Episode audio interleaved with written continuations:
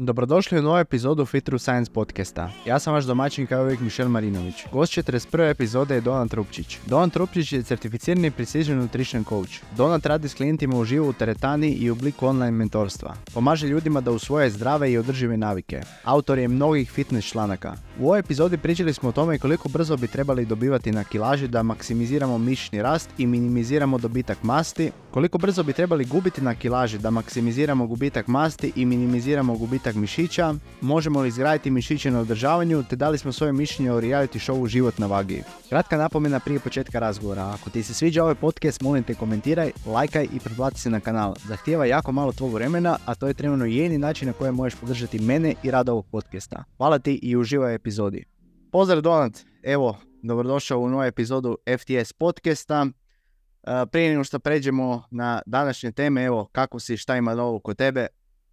Hvala ti na pozivu, uvijek mi je zadovoljstvo. Evo, iskreno sad bio jedan period malo lakšeg tempa, jer su klijenti bili na godišnjima i slično, pa onda dani u teretani su bili kraći i jednostavniji. A sad evo već ovaj tjedan kreće ludnica. Znači evo, mi sad to snimamo taman ovaj tjedan kada epizoda ide van i već ova srijeda ide onako udarna 7-8 sati u komadu u džimu, tako da evo, vraćamo se na staro. Da, isto ja sam to primijetio, isto meni sad par klijenata bilo na odmoru, pogotovo sad taj početak osmog, isto čujem da vlasnici teretane i sve to da im je osmi mjesec uh, čak možda najgori u godini, dosta se ono, uh, svi idu na godišnje i uh, sve to. Ja isto primijetim sad recimo u svojoj teretani kako ono, najmanje ljudi tijekom cijele godine šta je uopće. I uh, da evo sad, sad će ubrzo još deveti mjesec i mislim da će ljudi ono pohrliti u teretane gotovo sigurno. Da, sigurno će biti neko povećanje. Evo ovo je sad ponedjeljak, dakle dan prije velike gospe. U teretani sam bio nekoliko sati, onaj, par sati, sam, doslovno sam. Tako da ono, privatna teretana jer nikog nema više u Zagrebu. Da, ne čudi me. Uh, evo, danas ovo snimamo, uh, danas je Fera Gosto, ako se ne varam, velika gospa. Uh, tako da, da evo, ja kao fitness trener mogu reći da ono, niti, niti nisam zapravo skužio da je uh, taj dan jer ono, nam, mislim, ja mogu reći za sebe, meni je gotovo svaki dan onako nekako radni, pod navodnike, uvijek imam neki osjećaj kao da radim, odgovaram klijentima i uh, sve to, pa zanima mene, Dona, ti, si- ti si online coach, da li si ti uzmeš nekada recimo dan odmora, da li, da li to uopće postoji kod tebe? A, pa evo, sad ono mogu podijeliti kako, to, kako ja to zapravo radim s online klijentima.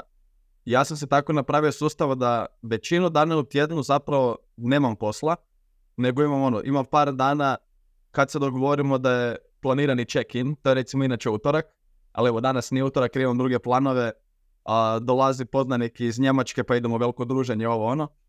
Tako da, ali inače sam se ja napravio da recimo utorkom znaju da napravim detaljan check-in sa svima, prođemo sve, postavimo, napravimo refleksiju prošlog tjedna, prokomentiramo, vidimo koje su neke prepreke i izazovi, postavimo plan za cijeli idući tjedan i ako ima potrebe, naravno ja sam njima na raspolaganju uvijek. Ako, se bilo što, ako je bilo što treba, samo neka se jave. Tu oni već znaju da recimo ponedjeljak, srijeda, petak sam sa klijentima u teretani cijelo popodne. Tako da ako mi nešto prije podne pošalju, ok, bit će odgovora tu, ako ne, onda odgovaram dan kasnije. Ali zapravo većinu dana u tjednu ni nemam neke obveze s njima, nego ok, možda dođe neko pitanje, e Donat sad putem da, da to neka situacija, ok, nešto se riješi možda u ono, minuti, ali većinom vremena stvarno toliko, toliko sam uspio dobro posložiti stvari, da zapravo unaprijed već pogledamo sve izazove napravimo cijeli plan, da zapravo tijekom tjedna oni meni u niti ne trebaju.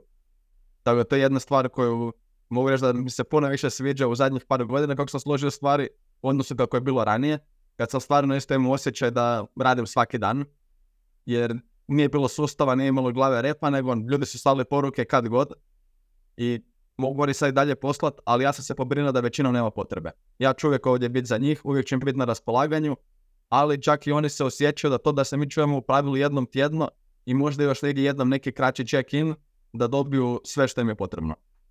Da, evo, to te pitam zato jer znam da neki ljudi, isto Frane ako se varam, dosta to govori kao da bi, trebale postoje nekakve uh, granice, ono da se postave odmah u početku, da se zna uh, kad je dostupno vrijeme da, da se odgovara klijentima i sve to koje dane u tjednu se radi, koje ne, tako da znam da neki ljudi tako rade. Iskreno ja, još nemam toliko puno klijenta sada moram baš onako oda, odabrati neke slobodne dane, ajmo reći, imam oko 25 klijenata trenutno i to mi je za sad ok. Recimo, znam mislim neki ljudi da imaju oko 50 do 70 klijenata i to bude dosta teško, pa vjerujem da trebaju tu postoje neke granice kad se može odgovarati, kad će trener biti dostupan i sve to jer da, teško je, teško je barata s toliko klijenta da ne onako burnoutaš ako si dostupan cijeli dan. Da, apsolutno. S tim da evo, ja čak mogu otvoreno reći da ti trenutno radiš s više ljudi nego ja. To je jedan dio online koji sam namjerno bio, neću reći da se namjerno cilja da bude neka ekskluzivna usluga, ali tako je zapravo na kraju ispala. Samo zato što neke druge stvari koje radim, jednostavno, ok, negdje sam morao povući granicu, a ta granica mi je da recimo desetak ljudi mi bude maksimum s kojima radim istovremeno. I već tu mi je se puno, puno draže imati točno određeno kad sam dostupan, kad nisam. I klijenti stvarno reagiraju super na to jer kuže i oni da, aha, u nedjelju na večer ako mi, recimo meni cijeli vikend u pravilu slobodan. Možda u neku subotu jutro nešto odgovorim ako stignem prije nego što krenu neke druge stvari prije nego što izletim iz kuće. Ali uglavnom, to je jedna stvar koja je u tečaju koju imam sa Mirkom. FPM tečaj, fitness, prodaja, marketing, ali zapravo radimo jako puno tom podučavati kolege, trener, nutricioniste, kogod radi u ovim sličnim branšama, kako da se bolje poslovanje cijelo poslože. A to je stvarno ako se ljudima iskomunicira našim klijentima otvoreno da, aha, ok, koje su neka naša osobna ograničenja i osobna i privatna i poslovna, oni će to stvarno poštovati jer znaju da smo ovdje uz njih kad se dogovorimo i da ćemo dati maksimum i onda stvarno nema problema. Da, u biti, e, da, to je savršeno rekao, to sam biti ja htio izvući cijelog ovog razgovora, da e, kako god da li neko imao 10 ili 50 klijenta, da se zna koje su te neke granice, e, koje, koje sate u danu je trener dostupan za odgovaranje i sve to. Neko, neko će možda, šta ja znam, uzeti sobotu i nedjelju slobodno, neko će odgovarati preko tjedna, neko će recimo odgovarati ujutro od 8 do 4, poslije toga treneri nisu slobodni, ali da, samo da se te granice znaju u početku. Da bude dobra komunikacija između trenera i klijenta, da, da se zna točno šta se dobija uslugom. Ali dobro, ovo je više bio segment za trenere. I evo sad on tako si spremam, možemo proći na prvu temu. Evo uvijek, uvijek prokomentiramo nešto što je dosta aktualno i evo sad je bila uh, dosta aktualna ta neka nova studija uh, koja je gledala praktički je gledala održavanje uh, i kalorijski suficit, kako utječe na veličinu mišića, kako utječe na jakost. Pa bih htio proći to pitanje koliko brzo, kako efikasno napraviti tu fazu bulkinga, koliko je previše, koliko je premalo, odnosno kako da maksimiziramo mišićni rast i minimiziramo dobitak masti. I evo, sad ja mogu, tu sam si zapisao neke osnovne napomene kod jedne te studije koja je nedavno izašla. Pa evo, mislim da nije ništa praktički novo što do sad nismo, nismo znali. Pa evo, Helms 2023. godine je pred jedno dva tjedna je upravo izbacio jednu novu studiju, odnosno još nije prošao taj proces peer review ako se, ako se ne varam, tek sad ulazi. uglavnom, ispitanici su radili težinski trening tri puta tjedno. oni su također bili utrenirani vježbači. Studija je trajala 8 tjedana. podijelili su te vježbače u tri grupe. Prva grupa je bila na održavanju, druga grupa je bila 5% iznad održavanja, znači u kalorijskom suficitu, Treća grupa je bila 15% iznad održavanja. Znači ako je nekome tjedni prosjek kalorija, odnosno održavanja 3000 kalorija, 15% iznad bi bilo 3450 kalorija. Znači 450 kalorija iznad održavanja. Uh, još što je tu bitno za na početku i na kraju istraživanja su mjerili hipertrofiju bicepsa, tricepsa i kvadricepsa i mjerili su jakost na bench pressu i čušnju, znači one rep max, koliko osoba može jedanput podići maksimalno u čušnju i bench pressu. Uh, ono što je najvažnije napomenuti iz te studije, nije bilo značajnih razlika kod uh, u veličini tricepsa i kvadricepsa, kao ni jakosti na čušnju, ali je bila mala razlika u korist druge grupe, znači koja je bila 5% iznad održavanja na jakost u bench pressu, i također je bila mala razlika u veličini bicepsa kod uh, grupa koje su bile u kalorijskom uh, suficitu. ovo nisu bile nekakve velike razlike, ali možemo izvući iz svega ovoga, mislim, ja sam praktički to razumio iz te studije kako je održavanje zapravo može biti dosta dobro za izgradnju mišića, ali isto tako taj blagi bulk tipa od uh, 5% iznad održavanja, uh, da može biti uh, isto on potencijalno nešto bolji od uh, održavanja u pojedinim slučajevima, slučajevima. I sad tu, kao što sam bio rekao, biceps je bio narasto, a recimo nije bilo razlike u tricepsu i kvadricepsu. Uh, I e sad, zašto je on naras, narasao više u usporedbi s tim mišićima?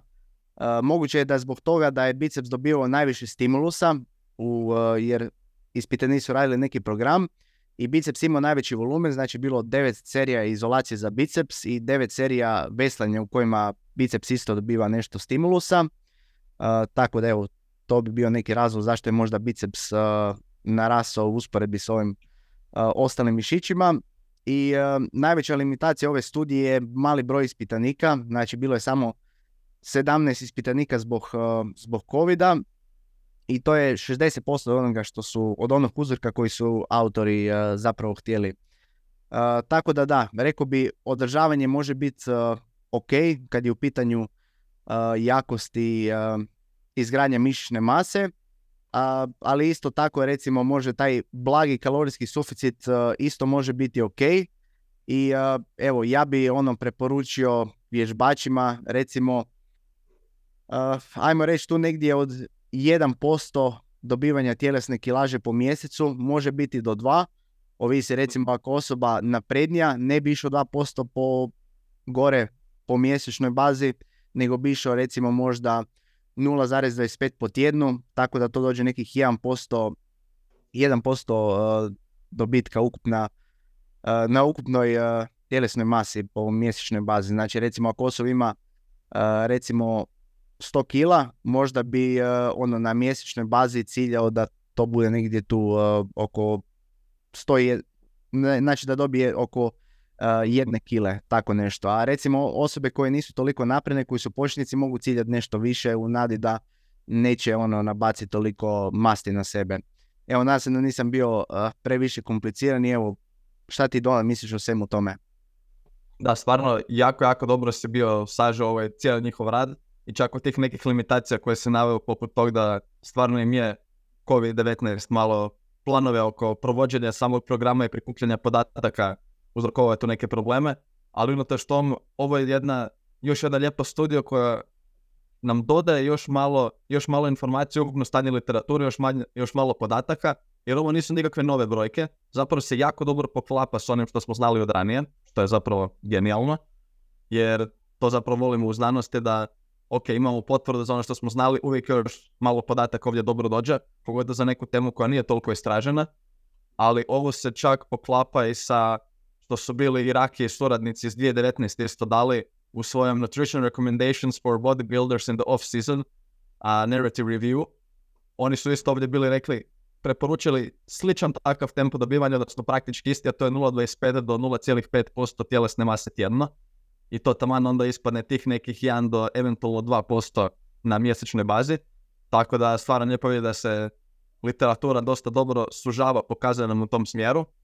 I Također oni navode da je za iskusnije vježbače bolje nešto spori tempo, dok manje iskusni vježbači si mogu dopustiti brži tempo, odnosno čak i možda poželjen. Zašto?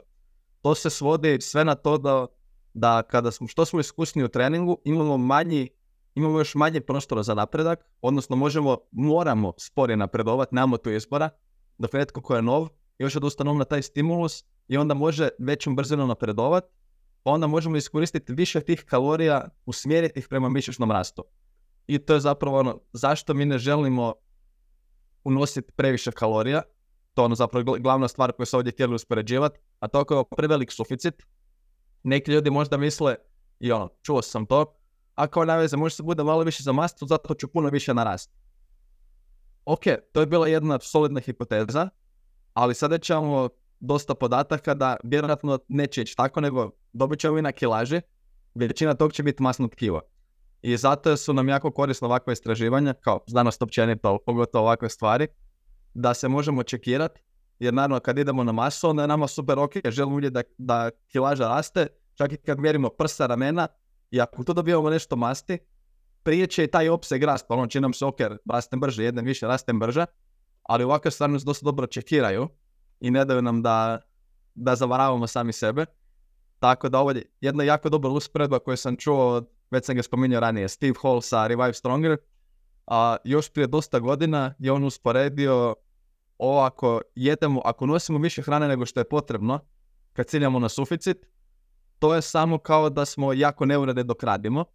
Znači, ovo, imamo sad neke kućanske poslove ili što god, ne kućanske poslove, a, građevinski radovi, ajmo reći, trebamo pokrećiti sobu.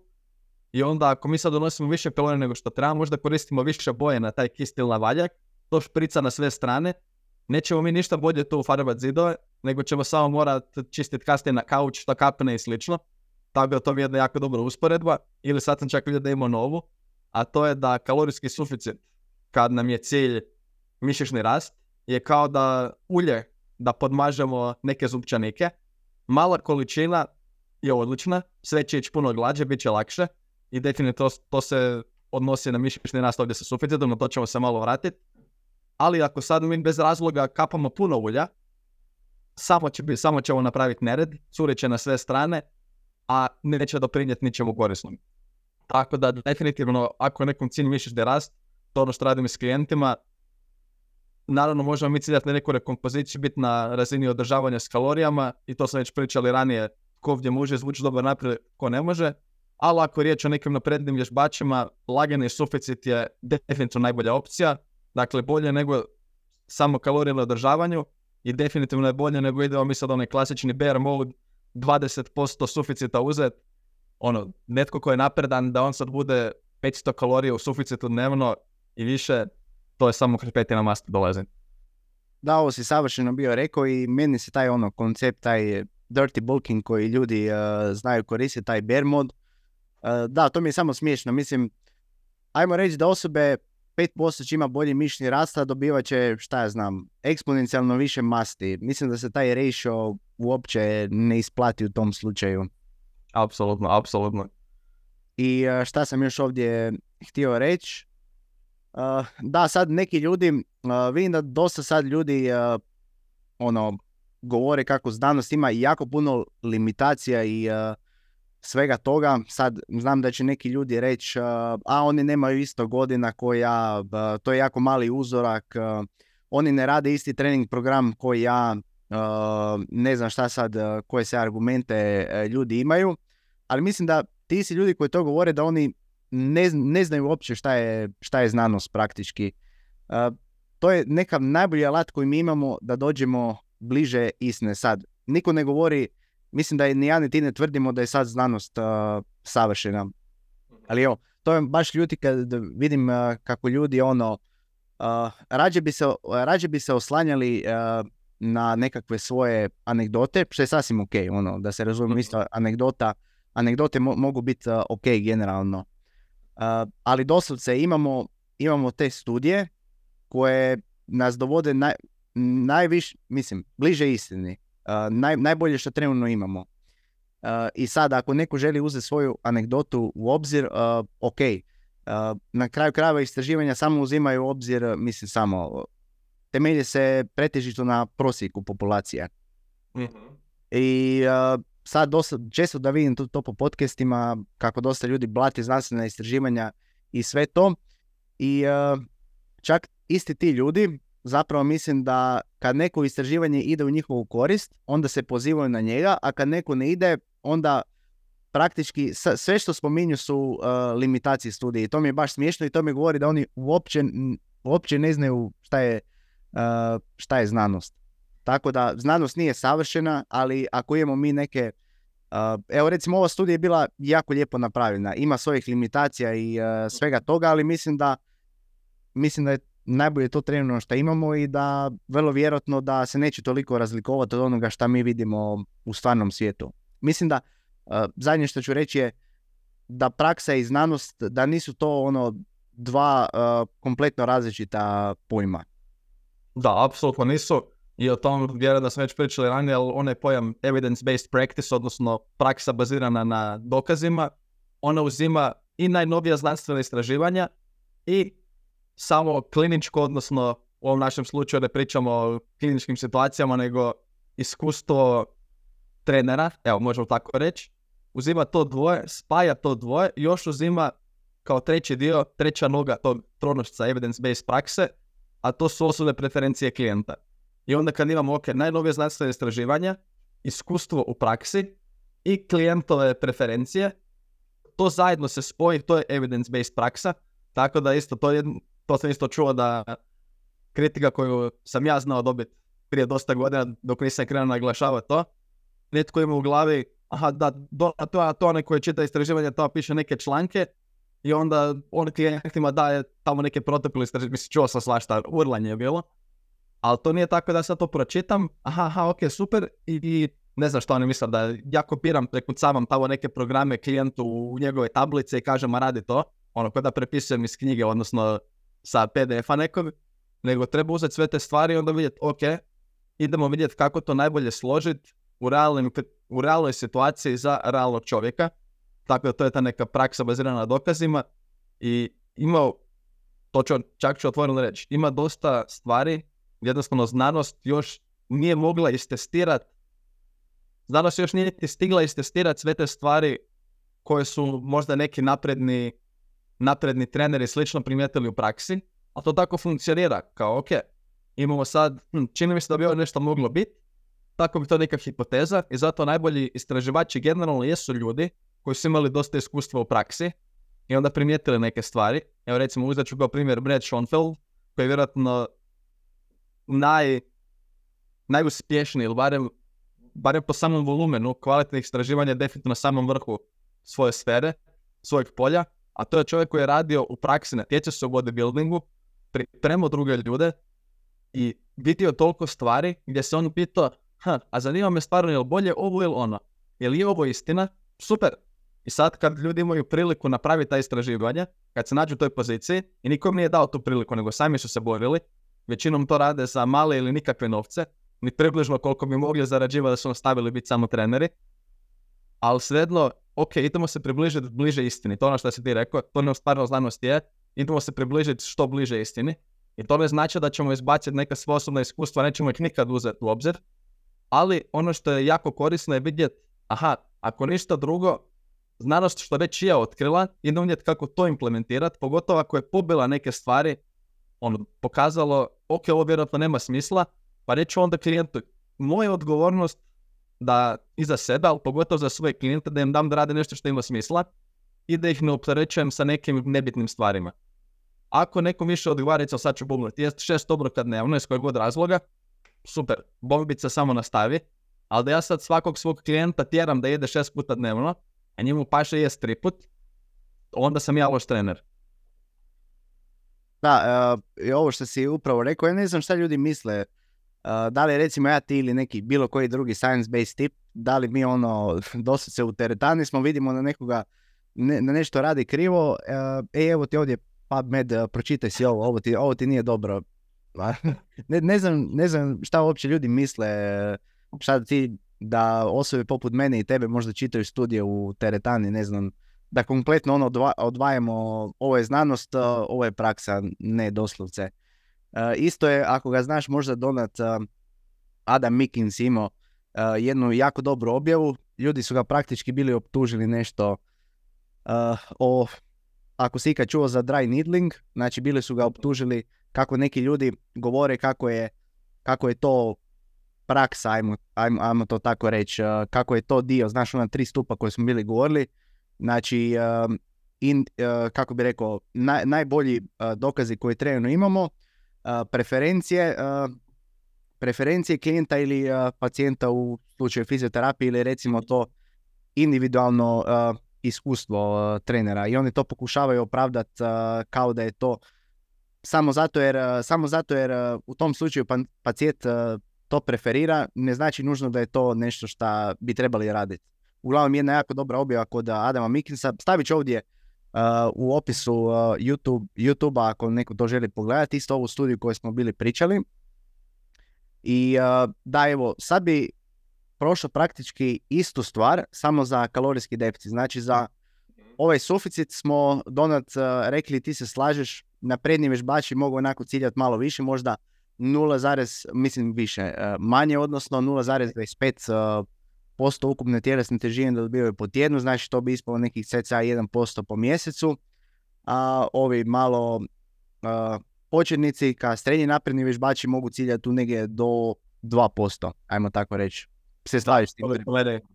To je ne bila neka gornja granica, jedino evo još možemo napomenuti jer baš imam sad situaciju čak dvojica klijenata koji su prije bili u treningu, pa onda sad nisu trenirali ono pa par godina i sad su se vratili, e oni sad rastu ko gljive.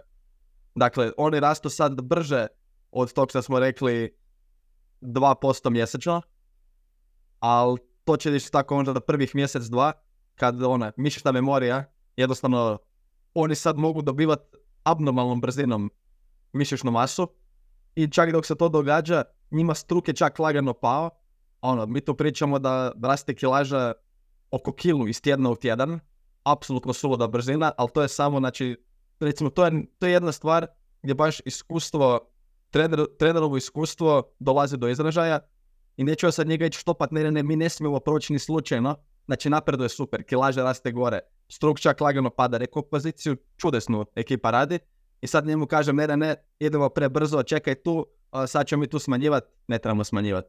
Sve je dobro, čovjek napreduje, ali evo recimo to je jedna rijetka iznimka, ali da, za većinu ljudi, pogotovo ako nije ta rijetka situacija, nemojte ići prebrzo, držite se tih nekih umjerenih brzina, čak možda malo spori kako ste već napredni vježbač i puno strpljenja. Da, imam isto ja jedan primjer sad taj uh, za kalorijski deficit, budem ti rekao jedan primjer klijenta, ali uh, prije svega evo da prođemo da prođemo istu tu stvar, uh, samo koliko brzo bi trebali gubiti na kilaži da maksimiziramo gubitak masti i minimiziramo gubitak mišića. Znači koji je ono postotak gubljenja tjelesne kilaže na tjednoj bazi koji je optimalan. Uh, I evo tu bi, tu bi volio ja krenuo recimo jedna jako dobra studija, rekao bi, vjerojatno ti, ti danas znaš, čuo si za nju, mislim da je već klasična studija kad je u pitanju, odnosno brzina deficita, GARD 2011. Znači, cilj tog istraživanja koje ću sada reći kako je izgledalo, bio je usporediti promjene u sastavu tijela, jakosti i snazi tijekom uh, tjednog gubitka tjelesne težine od 0,7% sporog deficita naspram 1,4% brzog deficita. Znači, 24 elitna, elitnih sportaša je bilo randomizirano u jedno od ta dva režima. Svi su, svi su sportaši uključili četiri treninga s opterećenjem tjedno u svoj uobičajeni režim treninga. Znači, bilo je tu jako puno sportova, ako se ne varam, judo, odbojka i mhm. tako dalje. Vrijeme trajanja intervencije za spori deficit je bio prosječno 8,5 tjedana, a za brži deficit je bio 5,3 tjedana. I sad, tjelesna težina, sastav tijela koji je izmjeren DEXA skenom, uh, one rep max testovi, znači uh, ako se to je bio bench press, čučaj, nešto drugo, sprint na 40 metara i skok s pred pripremom bili su mjereni prije i poslije intervencije za usporedbu. Tjelesna težina u obje dvije grupe se smanjila za 5,6%. Uh, znači ciljali su to da bude ta razlika ista pa da vidimo kako će to se odnosi na performansu i odnos bez, bezmasne mase i masne mase. Uh, masna masa se smanjila za 31% u sporom deficitu, a 21% u brzom deficitu. Znači to je isto jedna velika bitna razlika. Bezmasna tjelesna masa porasla je za 2,1% u prosjeku kod sporog deficita, a u drugoj grupi je ostala nepromijenjena, znači nije baš ono nekakva prevelika razlika ako koga zanima, performansa u skoku s predpripremom bila veća za 7% u sporom deficitu, a kod brzog deficita nije bilo nekakve značajne razlike. Nije bilo značajnih promjena u sprintu na 40 metara u obje grupe. One rep max na čušnju se poboljšao otprilike jednako u objem grupama. One rep max na benchu se poboljšao više kod sporog deficita nego kod bržeg deficita. I šta ovo sve znači? Zaključak ove studije, ja mislim da ova studija on, onako općenito daje dobre smjernice za deficit. E, moj neka zaključak bi bio da osobe koje žele maksimizirati rast mišića u deficitu ili eventualno retenciju kod naprednih vježbača bi trebali ciljati oko 0,25 do 0,75% gubitka tjelesne težine po tjednu, znači na prednji vježbaci, vježbači bi mogli ciljati ono malo na niži raspon, odnosno na niži kraj ovog raspona, a ovi početnici bi mogli ciljati na, na viši raspon. A osobe recimo koje žele maksimizirati gubitak tjelesnih masti i očuvati što više bezmasne tjelesne mase, ovo će vjerojatno biti teže kod naprednih vježbača, mogu recimo ciljati oko 1 do 1,4% gubitka tjelesne težine po tjednu. I e, tu imam baš donat jednog klijenta koji je sad trenutno na minikatu, znači onako ciljamo tu negdje bi rekao 1 do 1,25% e, gubitak tjelesne težine, nam je cilj e, što bolja retencija mišne mase ili čak da nešto dobije, ali da to traje što kraće, znači nekih 4 do 6 tjedana i da izgubi što više masti i da poslije može nastaviti uh, bulking fazu normalno. Znači nije nam cilj ono maksimizirati mišićni rast, nego nam je cilj da izgubi što više, što više tjelesnih masti. Uh, tako da evo, to bi bilo neko moje stajalište. Sad ne znam da li se tvoje razlikuje. Pa ne, opet se, opet se poklapamo, ko bi rekao, opet se poklapamo jako dobro. A, tako da evo, na ovoj temi se čak bio baš detaljan članak bio pisao i ovdje se poklapa isto te preporuke da za većinu ljudi od 0,5 do 1% tjelesne mase tjedne je sasvim ok za ciljat, tako da to je jako blizu onome što si ti bio rekao da možda od 0,25 do 0,75, s tim da ovdje isto autori su u raznim radovima koje sam prošao naglašavali da ako je riječ o naprednim vježbačima, znači ono stvarno što smo bliže elitnoj razini, imamo manje prostora za igrace, tako da ovdje recimo čak za njih recimo netko se možda priprema ili za bodybuilding natjecanje ili čisto ono, elitni sportaš koji mora održavati jako visoku razinu spreme, čak da ide malo ispod možda tih 0,5% tjelesne mase, već bliže tih 0,25, znači ono, malo, malo neko ono sitna poboljšanja, dok kad je riječ o recimo, evo sad ćemo za drugi dio spektra, pretila osoba, osoba koja treba izgubiti 30 kg samo da bi ušla u normalan raspon, u zdravi raspon tjelesne mase, onda nema, nema smisla da se oni vuku sa 0,25, čak i tih 0,5% može se slobodno ići brže. Čak i može se ići preko ovih 1% tjelesne mase, recimo uzet ćemo osobu koja ima 130 kila i to mišićna masa ono da je baseline, dakle ne osoba koja trenira, nego osoba koja ono, jebi ga životni stil nakon dosta godina, vjerojatno par desetljeća je došlo do toga da relativno malo mišićne mase, barem prosječno, ali dosta masnog tkiva, ta osoba čak može slobodno nagaziti bliže tom gornjem rasponu, znači čak 1% tjelesne mase tjedno. Ako žele može ići brže, ali to već malo održivost postare problem. Ali zato htio bih čak malo, malo da odzumiramo i vidimo, ok, zašto nam je uopće bitno kojom, brzin, kojom brzinom mi mršavimo. I svi, svi pričaju onom da je bitno da ne idemo prebrzo, to kao što se, ti isto bilo dotaknuo, ne želimo izgubiti mišićnu masu, pa onda možda će se osoba osjećati, to je, to je definitivno bitna stvar, ako se osoba osjeća da ima previše si uskraćuje hranu, to dugoročno neće biti dobra strategija. Tako da ono, imamo razloga zašto ne želimo ići prebrzo, to je želimo sačuvati mišićnu masu, želimo da ta osoba i dalje može živjeti normalno i da se ne osjeća kao da pati, da kao kad će završiti više ovo, ne mogu ovo da pukne, da se vrati na stare, na neka svoja stara ponašanja i navike. Tako da definitivno trebamo naći nešto što nam je održivo, ali isto tako ono što mi se čini da ljudi ne spominju dovoljno, a to je da nam nije dobro da previše sporo gubimo na masno tkivo. Zašto? A to ono što čak imamo više istraživanja koja pokazuju da eto opet pričamo sad o nekoj općoj populaciji, da nismo usmjereni samo na sportaše, a to je da veći inicijalni gubitak masnog tkiva, znači u prvih x tjedana ili čak par mjeseci, se povezuje s boljim dugoročnim rezultatima. A to je ono što nam je bitno. Dakle, ako radimo s nekim iz opće populacije, netko ko nije visoko motiviran kao recimo sportaš koji će za svoj sport, ako mu je cilj ja želim biti najbolji u svijetu ili barem najbolji u svojoj državi, ta osoba je spremna napraviti sve što treba. Ali ako pričamo o nekoj općoj populaciji, što je barem velika većina mojih klijenata, ali siguran se velika većina skoro svačih klijenata, ako se nisu baš usko specijalizirali za sport. A to nam je cilj, idemo kako ćemo pomoći njima da naprave što bolje dugoročne rezultate i pravu promjenu. I to ono što stvarno vidimo, taj veći početni gubitak masnog tkiva će pozitivno utjecati i na njihovu motivaciju i na on, takozvanu samu efikasnost, odnosno razvit će njihovo samopovjerenje u sebe i svoje mogućnosti, aha, ja ovo mogu napraviti, ja stvarno vidim ovdje neke promjene i manje šanse da odustanu.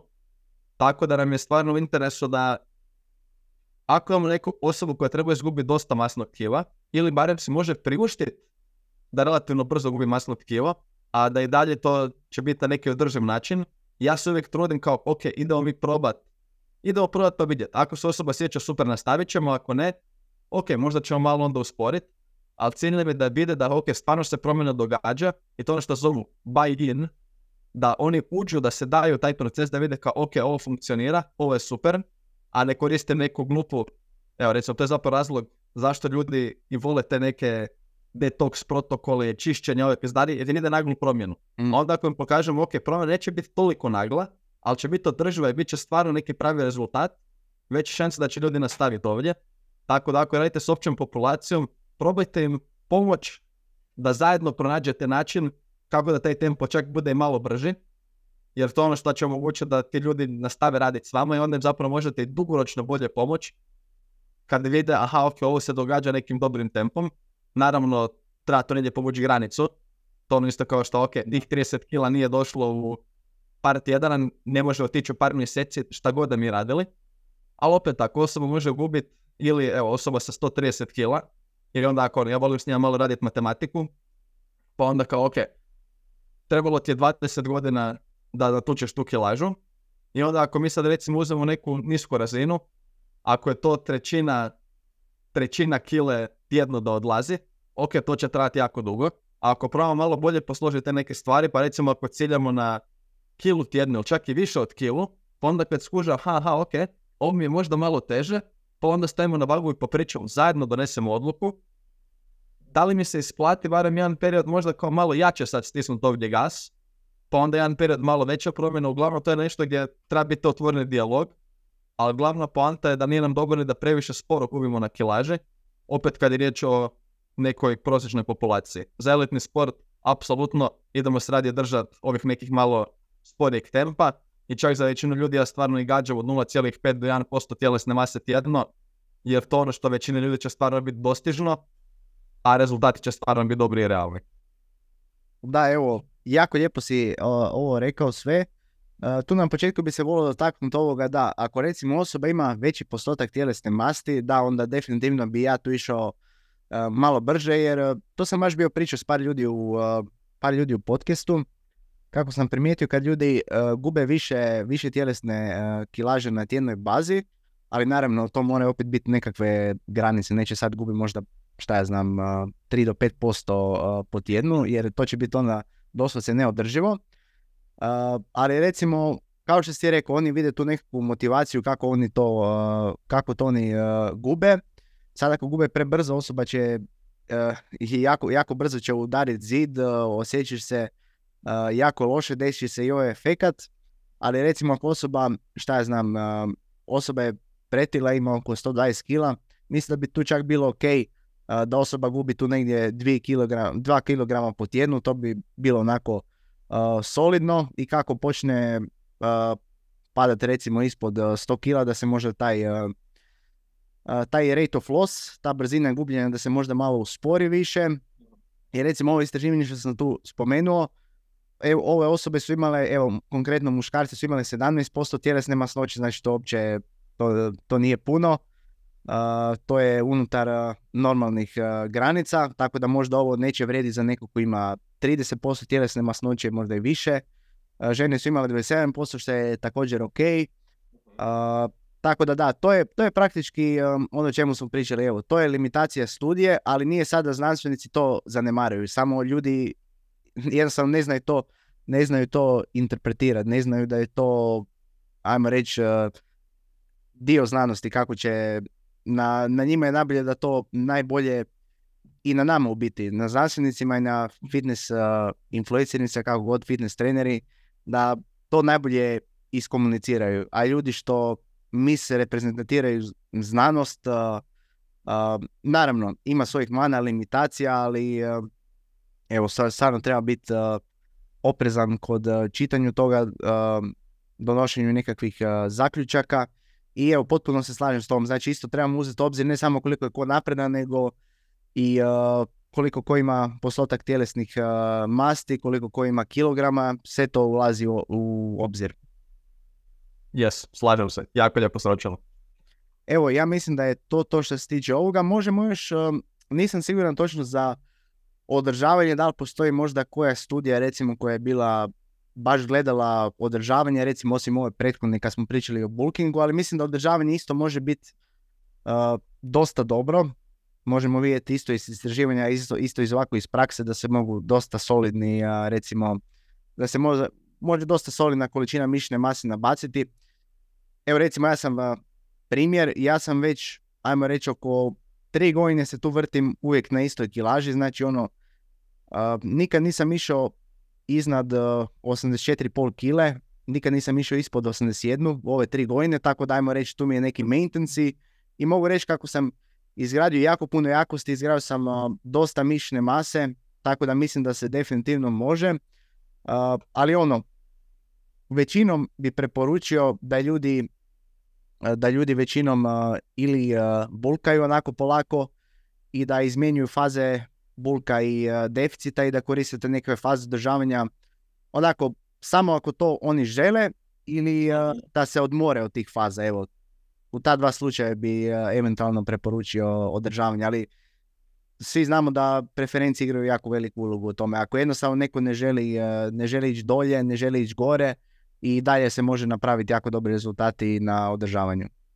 Da, apsolutno. I to ono što, pogotovo ako pričamo samima sebe, letko ovo sluša pa želi primijeniti na sebi, sasvim je ok, a da tako kažem, sići možda sa tog nekog onog kotača kao red wheel kako ga zovu, a to je ako, ako smo na društvenim mrežama i tamo vidimo stalno ganja neke svoje, ljudi ganja neke svoje ciljeve, uh, sad defka, sad masa, ovo ono, sasvim je ok malo se odmaknuti od toga i ok, ja ću sad biti sa kalorijama na održavanju, fitness možda trenutno nije prvi cilj, nego mi je možda treća stvar u životu. To ne znači da ćemo stati s tim, nego ok, dalje treniramo, ali ne ganjam sad da kilaža mora ići gore, ne ganjam da mora ići dolje, ali lagano stavimo trenirati s vremenom, stvarno će tu biti ok, nešto malo mišićne mase više, a masno tkiva nešto niže, tako to je apsolutno, to je apsolutno valjan cilj i većina ljudi zapravo nekako bi trebali teže tome, mislim trebali, to je malo čudna riječ, ali većina opće populacije zapravo jesu negdje oko, drž oko održavanja, ili bar bi trebali težiti na tome. Ovo tu, ako netko želi što bolje napredovat, onda apsolutno se slažem. Idemo imati odvojene periode lagani suficit, pa onda deficit. Pa lagani suficit, pa onda deficit. Ali ako nekom to nije toliko sad napred da se igra s tim, super, održavanje, ja sam isto siguran da sam većinu svog vremena u zadnjih nekoliko godina proveo na održavanju barem jako, jako blizu održavanju i to je sasvim ok. Tako da, evo, tu stvarno nema ništa loše. A sad, evo, malo onda za, opet već kad smo pričali o trenerima, stvari koje bile korisne. Pak kad radim s klijentima, tu zapravo jako rijetko nekog stavljam na održavanje, osim u neke kratke periode. Zašto? A to je samo glavni razlog kad se netko javi za suradnju, ti ljudi žele vidjeti rezultate. I onda na nama je stvarno da mi njima dostavimo te rezultate na onaj način koji mislimo da će biti i najkvalitetniji, opet u nekom smislenom vremenskom roku. A to je ovo kako mi netko želi što veći mišićni rast, želi povećavati mišićnu masu, ok, idemo iskoristiti najbolji alat za povećanje mišićne mase, a to je pošten trening, dakle smisleno je programiran trening sa dosta volumena, koliko ga osoba može ugurati u svoj raspored i lagere do uvjereni kalorijski suficit. Isto tako, kad netko želi ići sa kilama dolje, može mi tu sad prodati neku laganu rekompoziciju, vući ovo ono, ali ta osoba me plaća i želi vidjeti neke rezultate. Meni je bitno da opet onaj buy-in, ne znam koja bi ovdje bila, koja bi bila neki dobar naziv, ali da se da stvarno taj proces i da mi počne vjerovat, to je ok, ja moram dostaviti neke rezultate, a to je ok, ta kilaža mora krenuti pada dolje, relativno brzo. Kažem relativno brzo, ono da to sad ne bude gubimo 100 grama tjedno, to ono, jel se ništa zapravo događa, nego ok, neka prosječna osoba, ajmo vidjeti da barem trećina kilograma tjedno pada dolje. I onda osoba vidi kao ovdje se nešto stvarno događa, dobiju povjerenje u mene, dobiju povjerenje u sebe i to ono što će onda omogućiti baš to povjerenje koje se stvori, da dugoročno ih mogu odvesti do cilja, ako skrenemo prekonzervativno, jednostavno može se može biti prevelika razlika između njihovih očekivanja i rezultata koje dobivaju, a u nekim situacijama je to i opravdano, jer ne želim ja sad provesti, ako mi je cilj gubiti masno tkivo, ono, baš da mi je to fokus, pa ne da se meni da to traje sad idućih šest mjeseci, da izgubim nekoliko kila, nego, ok, ako mi je fokus, bum, idemo sad to zvekno dolje, ako mi nije fokus, recimo, trenutno sam u nekom laganom deficitu, ja imam feeling da možda gubim pola kila mjesečno, i to je ok, to je meni cool, jer mi je to deseta stvar trenutno da se igram sa svojim masnim tkilom, a opet, to samo treba vidjeti za koju osobu koliko brzo, ali ako ste treneri koji radite s klijentima ili nutricionisti, onda im probajte da stavite neke rezultate ipak da budu u nekom vremenskom roku smislenom,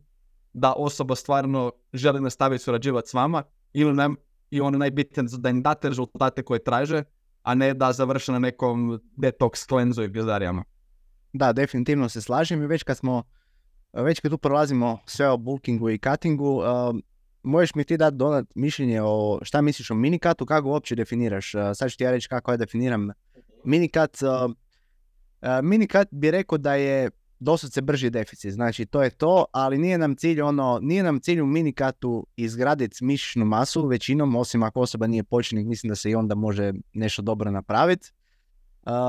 Jer u biti da, minikat je samo brži deficit, ali cilj nam je izgubiti što više recimo masti da bi mogli nastaviti bulking fazu. Znaš, ono, recimo ako ne znam, neko u fazi bulkinga, znači on sebe vidi u gledalu i vidi kako je nakupio dosta masti, jednostavno ne siđe mu se kako baš trenutno izgleda, ok, ajmo šest jana na minikat, ajmo skinut, uh, ajmo skinut nekih, uh, šta ja znam, ako osoba ima nekih 80 kila, ajmo skinut nekih 4 kile i ajmo opet nastaviti bulking do 82 kile, 83. Ajmo opet onda na minikat, ajmo onda do 78 i ajmo poslije toga na 84 ili 85. Znači ja, ja tako gledam na minikat nekakva faza kamo osoba želi Steve Hall, uh, ti si ga isto bio spomenuo, on to ovako objašnjava. To je kao da želiš ići u banku i da želiš uh, uzeti što više novca u što manje vrijeme, ali u ovom slučaju to, je, uh, to su masti. Tako da, evo, ista stvar i s minikatom. Znači, želimo što manje vremena provesti u tome, što više masti izgubiti, da bude što veća retencija mišne mase, da možemo nastaviti nastavit sa dobivanjem mišne mase, da možemo nastaviti većinom s bulking fazom. Da, tako ja gledam zapravo minikat isto kao i ti, a to je, naravno, ko bi rekao, učili smo od istih ljudi, ili barem dovoljno sličnih. Prvi put kad sam sad susreo sa minikatom, to je bila Renaissance Periodization ekipa, dakle Mike Izraetel i, i, društvo, a od njih znam da je Steve Hall, da je dosta učio od njih. A kako Mike objašnjava minikat, to je da kad smo na masi, trebamo, imamo neku pistu. Recimo da smo avion koji ide po pisti i treba uzletiti. A onda kako se mastimo, kako ono, raste nam masno tkivo, bližemo se sve, bližu, sve bliže kraju te piste za uzljetanje, a možda nam treba još malo više vremena na, na masi. I onda zapravo što napravimo s minikatom, isto analogija je, ok, idemo sad odraditi par tjedanja skidanja masti i efektivno se produžimo tu pistu, produžimo se to vrijeme koje možemo biti kasnije u kalorijskom suficitu, i to je doslovno kao, ok, nisam još zadovoljan sa razinom mišićne mase koje sam nabacio, a već se tu skupilo više masnog tkiva nego što bi volio da bude. I onda možemo sad ili otići napraviti stvarno dugotrajnu cut fazu, a to je neki duži deficit, i onda ajde budemo krenuli opet iduće sezone ili kako god. Ne mora to ne pričamo o bodybuilding sezoni, nego ja u glavi se vrte ko neke sezone, nego kao ok, u nekoj idućoj etapi. Ili idemo sad potrošiti nekoliko tjedana onda si produžiti osjetno tu pistu. Recimo čak ovaj minikat kad ga ti radiš od šest tjedana, to je čak puno duže nego što ja prakticiram ili osobno kad sam ga znao koristiti ili sa klijentima. Ja većinom to nekako možda ono tri tjedna, tako nešto. I još jedan alat, ako je to dovoljno kratko, i ne kažem da je to nužno bolje, nego ono čisto različite varijacije isto koncepta, to je idemo si kupiti malo više vremena. Ono kako je to meni znalo biti korisno i meni osobno i čak s klijentima, koji se generalno muče sa dobivanjem masnog tkiva od, od mišićnog tkiva, mukaju mi kad treba ih puno jest, onda ponekad dok idemo ciljano iskoristiti to, na par tjedana, ajmo da sad baciti u deficit i onda da opet malo barem glad osjete. Jer to se dogodilo i meni, sada sam pričao s klijentima, ono kad su duže period u suficitu, oni ne znaju više što je glad, nisu osjetili glad već zadnjih tri mjeseca, je ono, skoro pa ti fali malo biti gladan, ili barem ne bi toliko napuhnut stalno pun hrane. U mom slučaju, ako gadam neki suficit, meni je održavanje oko 3,5 tisuća kalorija. A onda ako gadam neki čak umjereni suficit, to se već bližimo četiri. Pogotovo kad jedem više, onda sam generalno aktivniji, jer jebi ga nic skoči gore. I onda već ono, redovito jest oko 4000 kalorija, dopisni mi više život i onda, ok, ajmo možda neki malo minikat, samo da mi zafali hrana. Opet možemo biti malo agresivni sa tim deficitom, ne bi to ganjao prebrzo da idemo dolje s kilama opet, ali možemo biti barem bliže onom gornjem rasponu koje smo pričali, čak možda oko 1%. I to već u nekoliko tjedana, u tri tjedna mi to možemo već solidnu količinu masti izgubiti, a produžili smo si pistu, onda možemo opet neki lagani suficit gradi dalje. Tako da, a, po meni skroz dobar koncept. Zadnji put sam koristio s jednim od klijenata, a mislim da prije tri tjedna, malo mi sad, pogotovo preko ljeta su se već skupili, stopilo mi se sve, ali da, mislim da to man bilo prije tri tjedna i sasvim je, sasvim je korisna stvar. Samo još E. jedan od alata na raspolaganju. Da, dobro si to rekao, samo još jedan a, alata na raspolaganju. A, I baš si me ovdje super nadopunio jer vidiš nisam se dotakao tih psiholoških faktora jer da, nakon toliko tjedana bulkinga osobi doslovce a, ne znam, jednostavno posljedno je previše hrane i sve to, zadnja stvar koja je na pameti je ne još, šta ja znam, jedan tanjur riže i piletine, nego jednostavno osoba se, ili ne još jedan kalorijski šejk, ono kikiriki maslac, zobene, blender i sve to, a- ajmo malo to, ajmo malo to skratit, a, lijepo se odmorit od toga a, i da, ono, većinom, dobro si rekao, mislim, ja gledam da je tu negdje raspon 3 do 6 tjedana, ovisi kako ko. Evo recimo konkretno s ovim a, ovdje klijentom, prva dva tjedna su išla ok, sad je treći tjedan bilo gubitak od 300 grama, tu negdje, pa ćemo morat mrvicu mo- možda malo produžiti sve to, jer a, da, prvi put a, klijent radi minikat, uopće deficit, ono, konstantno je sad bio u suficitu jedno doslovce 25 tjedan, onako lagani suficit. A, I nismo znali tu početnu točku odrediti baš onako savršeno, ali za drugi minikat ono možemo očekivati da će to biti nekako kraće trajanje jer znamo ono, znamo otprilike brojke kako će se, kako će se kretat. A, tako da evo, to, to je bila neka moja misao iza toga. Da, do, dobro Donan, to ovo snimamo već, a, ako se nadam tu negdje 45 minuta, još imamo a, šta bi još mogli tu riješiti od pitanja. A, Znaš šta, nisam, nisam zapisao ovo pitanje u outlineu, ali sad sam se sjetio, dosta vruća tema. Uh, Shoutout Mirku za odličnom članku o uh, životu na vagi. Zašto taj show, ajmo reći, nije, nije baš ono, nije baš najbolji. Ne znam da li si pročitao, meni je bio fenomenalan, čla- fenomenalan članak, tako da linkat ću ga dolje. Uh, može ga pogledati, Mirko je to jako lijepo, jako lijepo napisao, čak i uh, stavio par uh, znanstvenih istraživanja o tome. Ne znam da li smo ja i ti, Donat, pričali o tome podcastu, ja mislim da nismo. Šta ti misliš općenito o život, ži- životu na vagi? Evo sad uskoro opet počinje nova sezona i da evo odmah čim čujem taj život na vagi doslovce ono, ne znam, dođe, dođe mi mrak na oči, pa evo šta ti misliš o tome? Ok, mislim da sad ću postaviti jedno pitanje, mislim da u njemu ćeš dobiti moj stav o tom. Znači, opet se vraća ta pizdarija, nismo gotovi. A, da, ok, a, definitivno nisam fan. Sjećam se da je Mirko na jednom podcast gostovanju jako kratko odgovorio na, na to pitanje, to je zakonom bi zabranio. I da, slažem se, pričao sam s Mirkom o toj temi već u, već u ranijim sezonama tog showa. Čak jednom prije, a to je sad već dosta godina bih rekao, a, tad kad sam znao taman držat klijente, taman kad sam imao treninge s klijentima na večer u džimu, u to doba, to je taman doba kad se emitira život na vagi i onda na TV-u bi tamo ono, znalo se obaviti, mislim na kojem programu bi ostalo. Tako da jedino kad se zapravo izložio tom kako to izgleda, je bilo to šta bi ono između serija s klijentom, jesu ono, odradimo seriju čučnja, treba dvije minute barem pauze, tri, ovisi što kako radimo. I ono, ok, malo pričamo, zezamo se, dođe od daha, pričamo o nekim drugim temama bitnim, ali jednostavno malo se opustimo između serije i onda bacimo oko i vidimo što oni tamo rade. Ne samo, evo, ne znam uopće od kuda krene kakav je to kaos.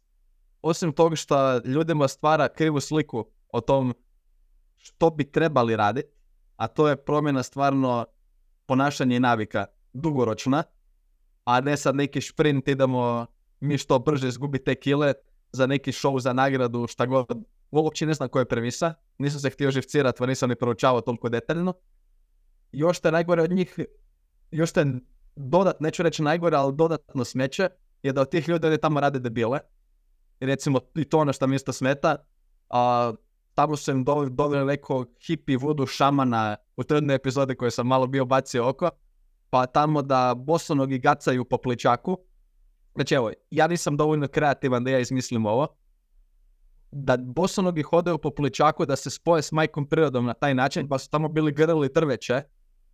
I to nas stvarno vidim ljude, grle drveće, nasloni se tamo i priča neke pistarije, kako će to njima pomoći da oni smanje svoje masno tkivo i poboljšaju svoje zdravlje.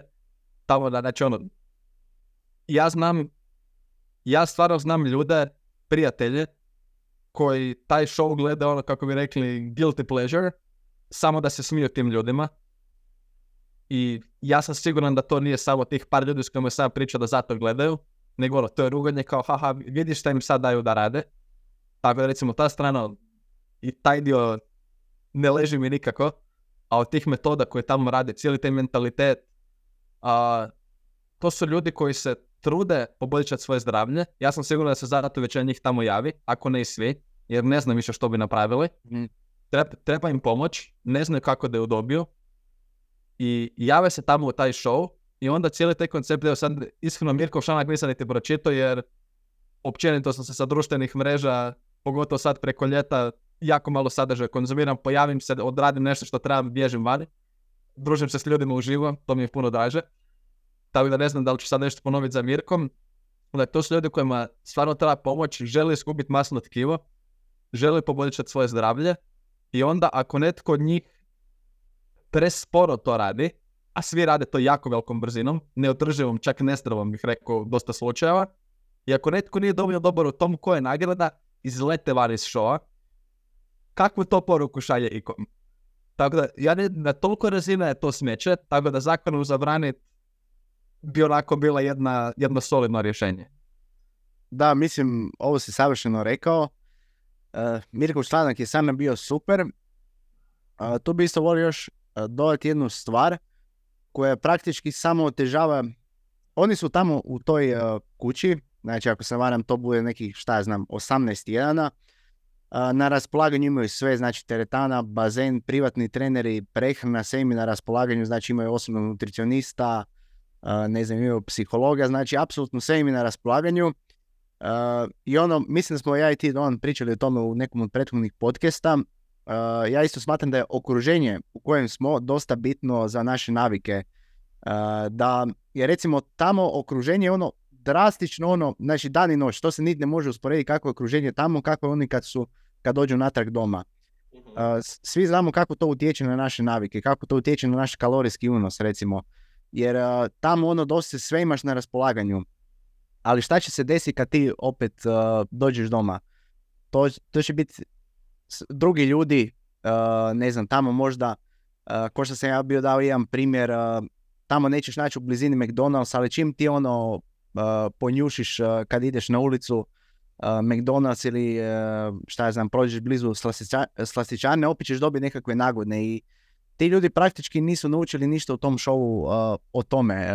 I ta, kad, sama ta promjena okruženja, recimo neka osoba je u šovu izgubila, došla je od 150 kila na 110 i sad ona dođe doma, vrati se u to svoje okruženje u kojem je nabacila te kilograme i sad jako velika je šansa, ako se Ara Mirko je dao brojku od 75% ljudi vrate većinu svoje tjelesne težine koji uđu u show Život na vagi, tako da to je dosta ogroman postotak i dosta se ljudi se tamo omalažavaju ih eh, jednostavno. Mislim, naša, naša inačica se zove Život na vagi, a zapravo engleska i američka, američki naziv je The Biggest Loser, znači ono totalno ime baš baš bolesno. Zamisli da te neko nazove gubitnikom, pa mislim, baš, uh, baš i nije ok. Tako da, evo, baš taj show, iskreno, jedna, jedna osoba uh, blizu mene isto se prijavila na, na show, evo, stvarno bio sam tužan, tužan kad sam to čuo, zato jer jednostavno ne znam, ne znam da li će to biti, naravno želim joj sve najbolje, ali ne znam koliko će biti to održivo, da li zapravo možda će biti čak još gore nakon šova, recimo ti ljudi, postoji neko pravilo, ako se ne varam, ako ti nabaciš plus dvije kile dobiš odnosno na prethodni tjedan, tebe izbacuju iz kuće i zamisli tek njihovo samopouzdanje tih ljudi nakon što ih bace iz kuće. To je baš užas, znači. I da, mislim da to nije, nije uopće etički ono nekako korektno prema tim ljudima. Ne znam uopće kako je to, kako bi to bilo uopće dozvoljeno, kakav je to svijet u kojem živimo da, da se tako odnosimo prema ljudima. Mislim, pretilost je bolest i sad oni, dosta se, ljudi ne znaju ali pretilost je bolest i sad radimo neki show o, o toj bolesti o kojima im zapravo može biti još gore nakon te emisije. Tako da, ne znam, stvarno, ne vidim ne vidim baš previše pozitivnih benefita u tom showu. Evo, isto ja bih htio da se to, Mirko je savršeno to rekao, dosta se nije rekao više ništa o tome, samo da se zakonom zabrani jer je katastrofa. Da, cijela premisa tog showa da netko u Americi jednom bio skužio, a i to ono, da budemo potpuno iskreni, nije cilj tog showa pomoć ljudima, apsolutno nije. Kogod nije, cilj je da. da. Kogod to kaže, ili svjesno laže, ili samo nije svjestan, nego cilj je točno to. Cilj je gledanost, idemo sad napraviti show i eto, očito i kod nas to ljudi gledaju, jer ne bi bilo još jedna sezona. I ne, ne znam, evo, sad kad se rekao da počne nova tura, ja nisam ni znao da kreće no, još jednom, tako da ok, idemo još jednom, uglavnom da, to je se rekao prije nekoliko godina, a, kad sam to znao vidjeti u teretani, čak mi je palo na pamet, ajde možda bih mogao ja stvarno pogledati, već sam bio našao, mislim da to na RTL-u se emitirali gdje god, pa sam na RTL HR vidio cijelu arhivu, pa sad čak mislim, ok, možda proletim kroz to i to čak mislim da bi recimo bio jak konzumiran sadržaj, pa evo, ako, nekog, ako netko želi preuzeti moju ideju slobodno, a to je da vode dnevnik, recimo ja to stvarno mislim kao netko koji je mentor za prehranu i trener, da iz epizode u epizodu to gledam što oni rade i onda objašnjavam zašto te stvari nemaju smisla, da probam iz napraviti neko edukativno iskustvo, ali on se samo zaključio da ne vrijede mog vremena i živaca. Ali ako netko drugi to želi napraviti, evo vam sad ovdje ideja, mislim da bi bio sadržaj kojeg bi mogao eksplodirati. Tako da eto, uzmite ideju, neka netko napravi to i da se objasni ljudima zašto je to smeće i što bi bilo smislenije da rade. Ali opet, ja sam bio zaključen, ne vrijede mojeg vremena i živaca da se ubijam, da gledam to, to ono, svaki dan izlaze epizode tog, kao, ko ima toliko vremena zabacat na to, radije ću se baviti samim sobom, ali eto da, to je smeće od šoa, mogu samo to reći. Zadnje smeće i čini se da idemo opet. Da, i uh, tu je baš Mirko, evo sad ću pročitati jednu stvar koju je ovdje bio napisao, znači imaš jedan isječak doslovce život na vagi, znači oni, oni su imali kao nekakvu igru gdje pred kandidatima stoje krafne i trebaju izdržati bez da ih pojedu. I oni su to stavili na YouTube i radi se drama o tome da je jedna osoba pojela krafnu. A, a, cijeli koncept je gdje ljudi sjede ispred tih krafni i moraju izdržati bez da ih pojedu jer mislim bizarno je kako je Mirko napisao ono, to nisam ni znao, ali to je to dosta ti narušava je odnos s hranom, vodite u poremećaj s prehranom i da, ovdje, nije, nije ovdje, kao što si rekao, nije ovdje cilj održivost, nego je cilj ono, reality, da dobiš što više klikova. Mirko ovdje isto napisao da je cilj gleda kako se treneri deru na, deru na ljude, kako oni povraćaju, kako se znoje, kako plaću. Što više toga, to je bolja gledanost i na, to je to je jedini cilj ovog, ovog šova. Tako da... da sve to, i ovo još, koliko to štete radi, znači ne samo ljudima koji su unutra, kojima očito nije cilj pomoći koliko to štete radi ostatku populacije, jer i to znam prethodnih godina kad je to bilo aktualno i kad bi se meni javljao netko od novih klijenata klijentica za suradnju, par navrata su znali spomenuti kao, ali ja bi da mi ne radimo te stvari, kad kažu te stvari, to kad ide tamo zgnojanje po ono, umiranje, znači ono, takav tip treninga koji nije za takvu osobu, i da mi sad raditi osoba sa 120 kila, sad će raditi da radi hit, da, da tamo umire, a da, do granice povraćanja i te neke stvari, kao doslovno sam znao čuti rečenice kao treba mi pomoć, ne mogu ovo sama, ne znam kako da to napravim, ali ja bi da ne radimo to. A to je ono što sam tamo vidio u tom showu. Tako da sad sam ovo čak uspio dosta tildat kad sam se sjetio.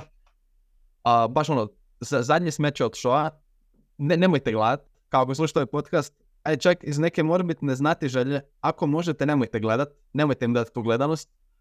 A, da, t- to je bilo to. Znači, stvarno, radi štetu na sve strane, štetu ljudima unutra, stvara jako lošu sliku, percepciju ljudi koji su van tog showa, nama otežavaju posao, kao, i to, nemojte mi da sad tu cvilim kao otežavaju posao u smislu nemam posla, imam posla uvijek više nego dovoljno, ali otežavaju nama svima kao trenerima to da moramo, moramo se boriti sa tim još dodatnim pizdarijama, objasniti ljudima da postoji puno smisleniji načini koji bi netko htio provesti, da može biti većinom ugodan, a ne im stvori sliku kao, aha, ili ću ostati kako jesam sad, ili me čeka ono.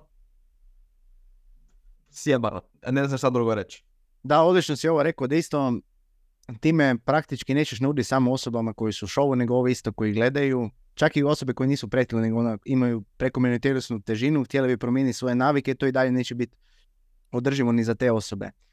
I a, da, evo, do se ovdje Mirko je dao jedan, a, jedno istraživanje, znači a, koje je promatralo kandidate jedne sezone, šest godina nakon završetka, od 16 kandidata njih a, 14 je pristalo sudjelovati u istraživanju i njih 13 je vratila svoju staru tjelesnu masu i nisu uspjeli održati gubitak koji su imali na kraju šova. I to je ono, naš dona, taj uh, s- survivorship bias. Uh, mi u tom šovu, mi ćemo vidjeti ono pobjednike, vidjet ćemo koliko je kila osoba uspjela izgubiti, uh, kako je to bilo za tu osobu održivo i to je ta jedna osoba. A mi ove ostale koje nisu uspjele, kojih je ono puno, puno više, mi te osobe vrlo vjerojatno nećemo čuti toliko o njima. Tako da ljudi se uvijek fokusiraju na, na one osobe koje su uspjele. Dosta ćeš isto primjer ono, ljudi koji, je, ljudi koji su ono, odustali su od srednje škole, znaš, ili uh, drop outali su sa faksa. Ok, kako su oni sad uspješni? Ok, ali to su ono manjina ljudi, ne znači da ono sad bi osoba trebala odustati od srednje škole ili tako nešto. Uh, samo onako uh, analogiju sam htio dati. Tako da ne možemo samo fokusirati na te osobe koje su uspjele, zato jer oni koji nisu uspjeli njih je na kraju krajeva puno više. Da, evo sad nekako da zapravo završiti na pozitivnoj noti, odnosno bar s nekom lekcijom ovdje, a to je razlog zašto ti ljudi ne uspiju to napraviti, je zato što u tom showu, kako sam rekao, to je sasvim drugo okruženje, te oni ne stječu vještine i navike koje će im pomoći da oni održe te rezultate. Tako da evo, ovo je sad za i za kolege trener nutricioniste poruka i za samo ljude koji slušaju žele napraviti neku promjenu, a to je onaj cijeli proces neke suradnje sa kvalitetnim mentorom ili ako to pokušavate raditi sami, to je da trebate, trebate steći nove navike i vještine kojima ćete se naoružati, koje će vam pomoći da u ovom našem modernom okruženju, gdje smo okruženi sa puno hrane, ukusne hrane, kalorične hrane, i okruženju gdje je potreba za fizičkom aktivnošću gotovo nikakva, jer svuda se može ići autom, odnosno čak se više ni ne mora ići autom, nego će sve doći vama doma na vrata. Trebamo se naoružati dobrim navikama i vještinama koje će nam omogućiti da u takvom okruženju uspijemo održavati zdravu tjelesnu masu. I jedna od tih vještina, isto kao što je rekao za okruženje, to je jako bitno, jedna od tih stvarno podcijenjenih vještina je da naučimo kako si oblikovati svoje okruženje da postanemo arhitekti svog okruženja i stvoriti si oko nas okoliš koji će nam dobre navike učiniti laganima, da nam pređe automatizam.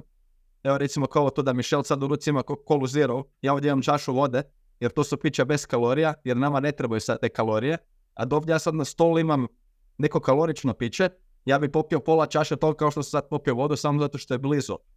Nego onda je nama cilj i ljudima samima, pogotovo nama kao trenerima i mentorima, pomoć ljudima da usvoje te navike i vještine, da se promijene okruženje i to je ono što će dovesti do prave dugotrajne promjene, a neće biti ovako, ovakav shit kao da ljudi tamo u show pate, ubijaju se i onda kad se vrate da kroz par godina max dođe sve na staro. Tako da evo, to bi neka bila moja zadnja poruka danas. Da, uh, i još bi ja na ovdje dodao, to se što si rekao da ono to nije seksi, ali to je ono što djeluje. A ljudi što rade u ovom šovu, to je sve seksi, ono to sve povećava gledanost, ali to nije nešto što je dugoročno drživo i što će dugoročno djelovati, da će dugoročno ljudi poboljšati zdravlje. Tako da evo, tu bi ja isto završio s ovom temom. možemo sad donati ukratko jedno samo Q&A pitanje, a evo, bojali smo se da, da će biti premalo tema, ali evo uspjeli smo izvući ovaj podcast. Zadnje pitanje za kraj, možemo kratko samo odgovoriti. Jelena Benić pita kako posložiti trening za određene mišne skupine. Tu bi ja samo volio, tu ću tebi prepustiti palicu donat, samo planiram, bili smo napravili kompletan vodič za prehranu, ako se sjećaš donat, i u mhm. iduće možda za mjesec, dva mjeseca bih htio da napravimo kompletan vodič za trening, kako ga, odnosno kako odrediti volumen, frekvenciju, relativne intenziteti i sve to bi prošli. Tako da ljudi imaju i vodič za sve to i u tome ćemo dati puno detaljnije odgovore. Ali da, Dovan, te ako možeš kratko govoriti na ovo pitanje od Jeleni, kako posložiti trening za određene mišljene skupine? Da, iskreno ne znam mogu li kratko odgovoriti, odnosno može biti kratko, ali onda neće biti dobro, kvalitetno. A, čak ovdje nisam siguran gledam to pitanje, ako je za jednu mišićnu skupinu, još mi nekako mogu reći kako bi to izgledalo. Ovako samo mogu dati neke lagane okvirne smjernice, pa ako nešto drugo neka bude kao teaser za tu narednu epizodu koju ćemo raditi. A to je, pretpostavit ćemo da nam je neka mišićna skupina prioritet. Prioritet u smislu želimo povećati volumen te mišićne skupine, želimo da, da raste. A to je na prvom kao prva stvar trebamo osigurati da imamo dovoljan volumen za tu mišićnu skupinu. I ako ćemo reći, uzet ćemo sad neku brojku, ako želimo, ako nam je stvarno stalo da te mišićne skupine da napreduje, vjerojatno nećemo raditi šest serija tjedno, jednostavno nećemo dovoljan stimulus uspjeti ovdje izvući. Za neke ljude će možda biti, ok, kad se približimo desetak skupina tjedno, ok, to će za nekog možda biti velik volumen ono što za druge mišićne skupine koje imaju, recimo ako neko trenira 2-3 sata tjedno ne stigne više, i ako 10 C radi za istu mišljenu skupinu, to je već onako dosta, solidna količina. A ako stvarno neko ko trenira dosta, a određena mišljena skupina postane prioritet, tu već možemo ići bliže 20 serija tjedno za tu skupinu. Ja sam za neke mišljene skupine znao na period ići više, ali to sad već idemo malo u ekstreme. Dakle, prvo je smo da imamo dovoljan velik volumen za tu mišljenu skupinu. Uzet ćemo da je to možda neka brojka, evo neka bude lijepa 15 serija tjedno. I idemo probati podijeliti to barem na neka dva treninga tjedno. Ono što želimo je da ja osnovno ne volim da imam za istu mišljenu skupinu više možda nekih šest serija u jednom treningu. Neko možda voli ići malo više, ali imate svih 15 serija za u jedan trening. Jer kvaliteta tih zadnjih par serija, to ono što ja iz iskustva mi je uvijek imalo smisla, ali onda imamo neku potrebu iz literature da vjerojatno nije najbolja ideja stvarno 15 serija, evo znači, nek sad neko zamisli, da odradi prvo 5 serija ravnog benča, pa odradi 5 serija kosog benča, pa onda odradi 3 serije nekog razvlačenja sa bučicama, neki fly, i onda kad dođe tamo na sajlu, pa na krosu pokušava nešto raditi, koliko to efektivno više može biti, ta prsa su spaljena. Znači ono, šta smo to mogli izvući, zvukli smo, ima nešto zove diminishing returns, to je jednostavno da svaka iduća serija nam daje sve manje i manje korisnog stimulusa, što u praksi ono dođe blizu nule, već kad pričamo o tom broju serija. A onda druga samo stvar o kojoj želimo, nakon što imamo neki ukupan volumen koji smo smisleno rasporedili barem u par treninga tjedno, idemo samo obratiti pažnju na to kako biramo pametno vježbe, a to je ono što, gdje bi mogli još više pričati o tom, pa zato ne znam kako kratko. A to je ako uzmemo neku, evo sad već kad sam spomenuo prsa, ako želimo ukupno razviti prsa, idemo probati da imamo recimo kombinaciju nekog možda horizontalnog potiska, recimo kao ravni bench ili ravni potisak s bučicama i da bi možda malo gornji dio prsa više ćemo stimulirati, ta klavikularna glava pektoralisa, možda nešto na kosoj klupici, neki nagib možda će biti 30 stupnjeva do 45 eventualno, da imamo nešto nagibu da malo više klavikularnu glavu da dobije više stimulusa taj dio prsa. I to opet, to je primjer samo za prsa. Pa ovo baš ako ćemo detaljno raditi vodič za trening, onda ćemo to možemo proći kroz razne mišićne skupine. Ali ovo recimo samo primjer da nam je dobra ideja za mišićnu skupinu imati više različitih pokreta kako bi pokrili, ajmo reći, cijeli mišić. Naprimjer, ako je riječ o leđima, pogotovo leđa, ljudi misle da to kao jedna mišlja skupina, ali to imamo toliko mišića, toliko različitih funkcija, pa onda bilo dobro evo neka široka povlačenja, lako to je visoko ili široko tijela, pa neke stvari malo uže, pa neke stvari da imamo i neka vertikalna povlačenja koja kreću iznad glave, tako da zato ovo je malo nezahvalno pitanje za probat ukratko ga odgovoriti, ali obećajemo da taj vodič, evo sad kad ga je Mišel najavio, budemo detaljno ušli, ali glavne stvari su, ako je neka mišla skupina prioritet, alociraj si dovoljno vremena da pošten volumen odradiš za tu skupinu, probaj ga podijeliti na više treninga u tjednu ako je izvedivo, ako imaš veći volumen, onda će generalno biti potrebe. Taj veći volumen cilj je da bude od 10 do 15, od 10 do 20 serija tjedno, za većinu ljudi će biti ok. Ako na 20 serija tjedno ne napreduješ, onda možda neke druge stvari ne bi bilo loše obratiti pažnju za svaki slučaj da ne, nešto drugo možda ne šteka, a ponekad će jednostavno biti potrebno možda i za neke ljude 20 plus serija za skupinu, ali to su sad stvarno iznimne situacije. Zatim odabir vježbi. Nekad to stvarno bude vježba koja dobro stimulira taj mišić koji želiš raditi. Na primjer, ako ti je cilj prsa, neka to bude neka varijanta potisaka ili flajeva. A možda nije najbolja ideja kad vidim da ljudi za prsa, pa onda udaraju po onaj pullover s bučicom. Po meni to nije najbolja opcija koju možemo raditi, nije niti blizu. Ono, idemo odabrati dobar alat. Ili kad vidim da netko želi povećati listove i onda oni mogu raditi 20 serija tjedno za listove, ali ako ih rade onako samo na podu, znači bez stepera, bez povišenja, nego ako su samo na ravno podu i malo skakući po prstima, mislim da neće daleko doći. Tako je ovo dosta primjera. Pa sad ću tebe, Mišel, zamoliti da nekako probaš zaokružiti ovo pitanje, jer ja bi ovdje mogu pričati sat vremena. A moram ići. da, evo, to ćemo, to ćemo detaljnije, detaljnije ćemo to objasniti u ovom budućem vodiču kojem sam spomenuo. Kako ja bi ja posložio, kako bi ja najjednostavnije odgovorio na ovo pitanje?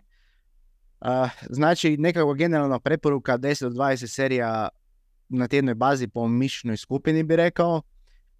Generalna frekvencija, mislim ako osoba radi ono manje od 10 serija na tjednoj bazi, može, može ajmo reći sve staviti u jedan trening, ali ipak ja, ja čak i u tom slučaju bi rekao dva puta na tjedan, onako minimum da bude, to je nešto, znam istraživanja govore da ako osoba radi, ako se vana tu negdje 10 do 12 serija, može čak staviti u jedan trening i neće biti onako prevelike razlike, ali ja bi ipak onako to stavio u dva treninga jer ono, pogotovo ako je vježbač napredni, napredna osoba će znati o čemu pričam, da onda jednostavno taj kvaliteta treninga opada nakon što osoba šta je znam dođe na, na četvrtu vježbu, kvaliteta treninga će opast, zato bi podijelio u, u više treninga, znači 10 do 20 serija tjedno po mišnoj skupini i dva do tri puta na tjedno bi to raspodijelio. Znači recimo ako osoba odluči ići u teretanu tri puta tjedno, onda bi to podijelio recimo možda full body sva tri dana i tih 10 serija bi recimo stavio tri serije ponedjeljak, tri serije sredu, četiri serije petak ili tako neka varijanta. Ako recimo osoba radi četiri puta tjedno, onda bi recimo stavio uh, ponedjeljak uh, pet serija, četvrtak pet serija, onda bi to došlo opet na 10 serija. to bi bile nekakve moje generalne preporuke ovako ukratko, ali da, detaljnije se možemo utaknuti toga u, u drugoj podcast epizodi. Evo, to je se najbanalniji odgovor šta može biti. Trenirati naravno blizu mišnog otkaza. Ne treba baš ono previše filozofije oko toga. Da, evo stvarno detaljno možemo čak otići od skupine do skupine, to mislim da bi moglo biti jako koristan alat ljudima, jako koristan resurs. Čak ne znam da li ćemo to stići u jednoj epizodi, vidjet ćemo, probat ćemo, pa onda kako god ispalo, podijelit ćemo. Da, poslije uh, ono, prehranu, kompletan vodič za prehranu sam bio podijelio u tri epizode, a mislim da ću ovo podijeliti u, uh, u dvije epizode, čisto da onako ljudima bude malo više uh, dostupno. Vjerujem da ono, ne znam, nada se da će trajati ispod uh, tri sata, da ne postanemo ko ovaj Stronger by Science ili da barem neće trajati 6 sati možda. da, da budemo vjerojatno to sad da, da se obvežemo pred ljudima, budemo unaprijed složili outline gdje ćemo ga malo razraditi zajedno i da to lijepo teče, tako da. Sredit ćemo, obskrbit ćemo vam taj resurs. Uh, da, definitivno je Don tu ja pita za pomoć oko outline Htio bih da riješimo isto sva ova nekakva pitanja koje vjerujem da ljudi zanimaju, tipa optimalno vrijeme u danu za trenirati, da li postoji onda kako se zagrijavati, da li je potrebno dinamičko zagrijavanje prije treninga i stezanje, da li je potrebno i sve tako neke stvari. Koliko se odmarati između serija i vjerujem da ćemo sve to obuhvatiti. I, evo da, to je to Donat, da te više ne vjerujem da imaš drugih obveza. Za kraj evo možeš se pluginati i to je to. Da, evo neki brzi plagovi su ja sam Donat Rupčić na Facebooku, gdje nisam baš više aktivan toliko na Instagramu, tamo jesam Ed Donat Rupcic, a još uvijek možete pronaći moj članak koji sam pisao za fitness.com.hr. Ako mi googlate, pronaći ćete, ako srčate na portalu, pronaći ćete. To su neki glavni outleti gdje trenutno možete naći moju aktivnost. Sadržaj ima jako puno koji se već na štanco, pa sam sad u laganoj penziji što se tiče štancanja kontenta, sve ovako malo pod, podcaste nekih kolebova. A ono gdje me isto možete pronaći dosta često je FTS podcast, tako da subscribe na YouTube kanal, na Spotify ili gdje god slušate svoje podcaste. A, bacite neki komentar sa pitanjima, komentarima, stvari koje biste htjeli čuti da pričamo o njima više. Biće nekih sigurno fokusiranih Q&A epizoda i to su već probali napraviti, ali uvijek ima nekih aktualnih vrućih tema koje trebamo proći. Tako da eto, a, lajkajte podcast, šerite ga s ljudima, i to nama isto daje veći pust da nastavimo s ovim, a plan je da nastavimo dugoročno i predajem sad Definitivno. Definitivno i evo Donat, u ovoj epizodi nisam zaboravio plugin, ne znam da li se ti sjećaš, ali u prvoj epizodi sam, uopće sam, preskočio sam kompletno taj dio, uopće nisam plugino, zamisli, uh, zamisli koliko uh, daleko sam uh, došao kao voditelj. dobro Donat, evo, hvala ti još jednom na, na gostovanju i vidimo se u nekoj od uh, idućih uh, epizoda. A vi svi koji slušate, evo vidimo se za dva tjedna uh, s novim gostom. Tako da, do onda, pozdrav. Hvala ti na slušanju FTS podcasta. Ako ti se svidjela epizoda, lajkaj, komentiraj i prebaci se na kanal. Vidimo se u idućoj epizodi.